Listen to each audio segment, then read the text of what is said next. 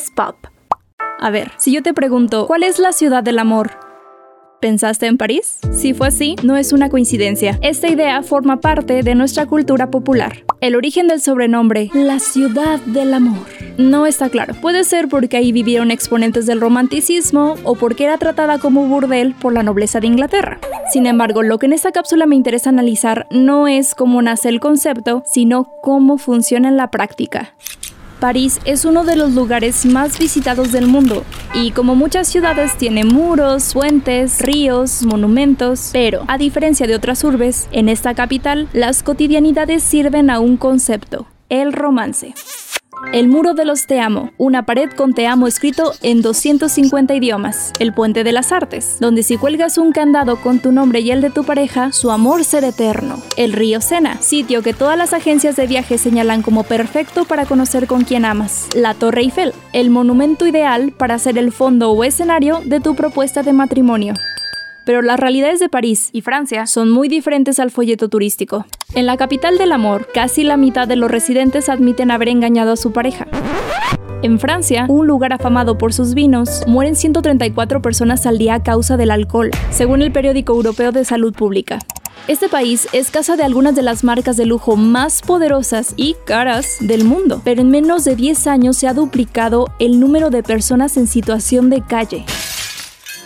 La cuna de la Revolución Francesa y el lema Liberté, Libertad, Egalité, Igualdad, Fraternidad. Fraternidad, en el dos mil diecinueve tuvo un aumento del ciento treinta por ciento en actos racistas y xenófobos. Las y los franceses enfrentan realidades que no llegan a Amélie, Ratatouille o Emily en París.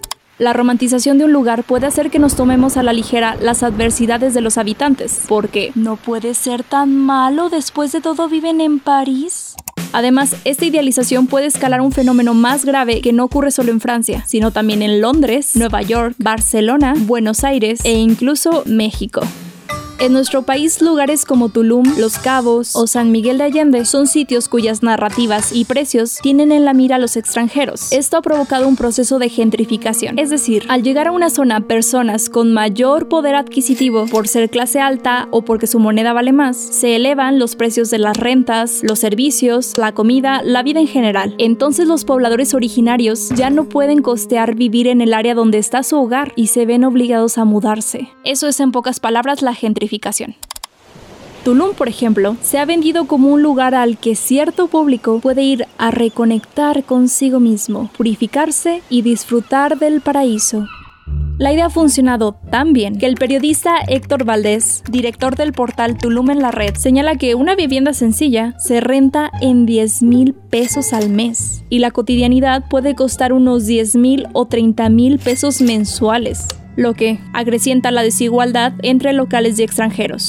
Porque según el Instituto Mexicano para la Competitividad, un trabajador mexicano formal gana un promedio de ocho mil pesos al mes y una trabajadora casi mil pesos menos, ¿eh? Valdés también comenta que suelo antes categorizado como reserva ha sido cambiado a zona residencial. Las idealizaciones tienen consecuencias muy reales. Ahora, si tienes el sueño de visitar, vivir o incluso regresar a alguno de los lugares que mencioné, es normal. Primero, porque estos lugares sí pueden ser bellos e interesantes. Segundo, porque la literatura, cinematografía, publicidad, turismo y redes sociales nos influencian desde distintos ángulos para tener esos sueños. Pero rara vez un anuncio o Instagram nos va a mostrar la realidad.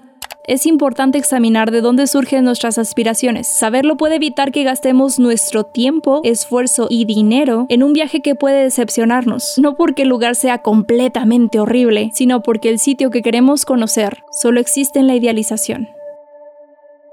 Analizó para Radio Universidad Andrea Olvera.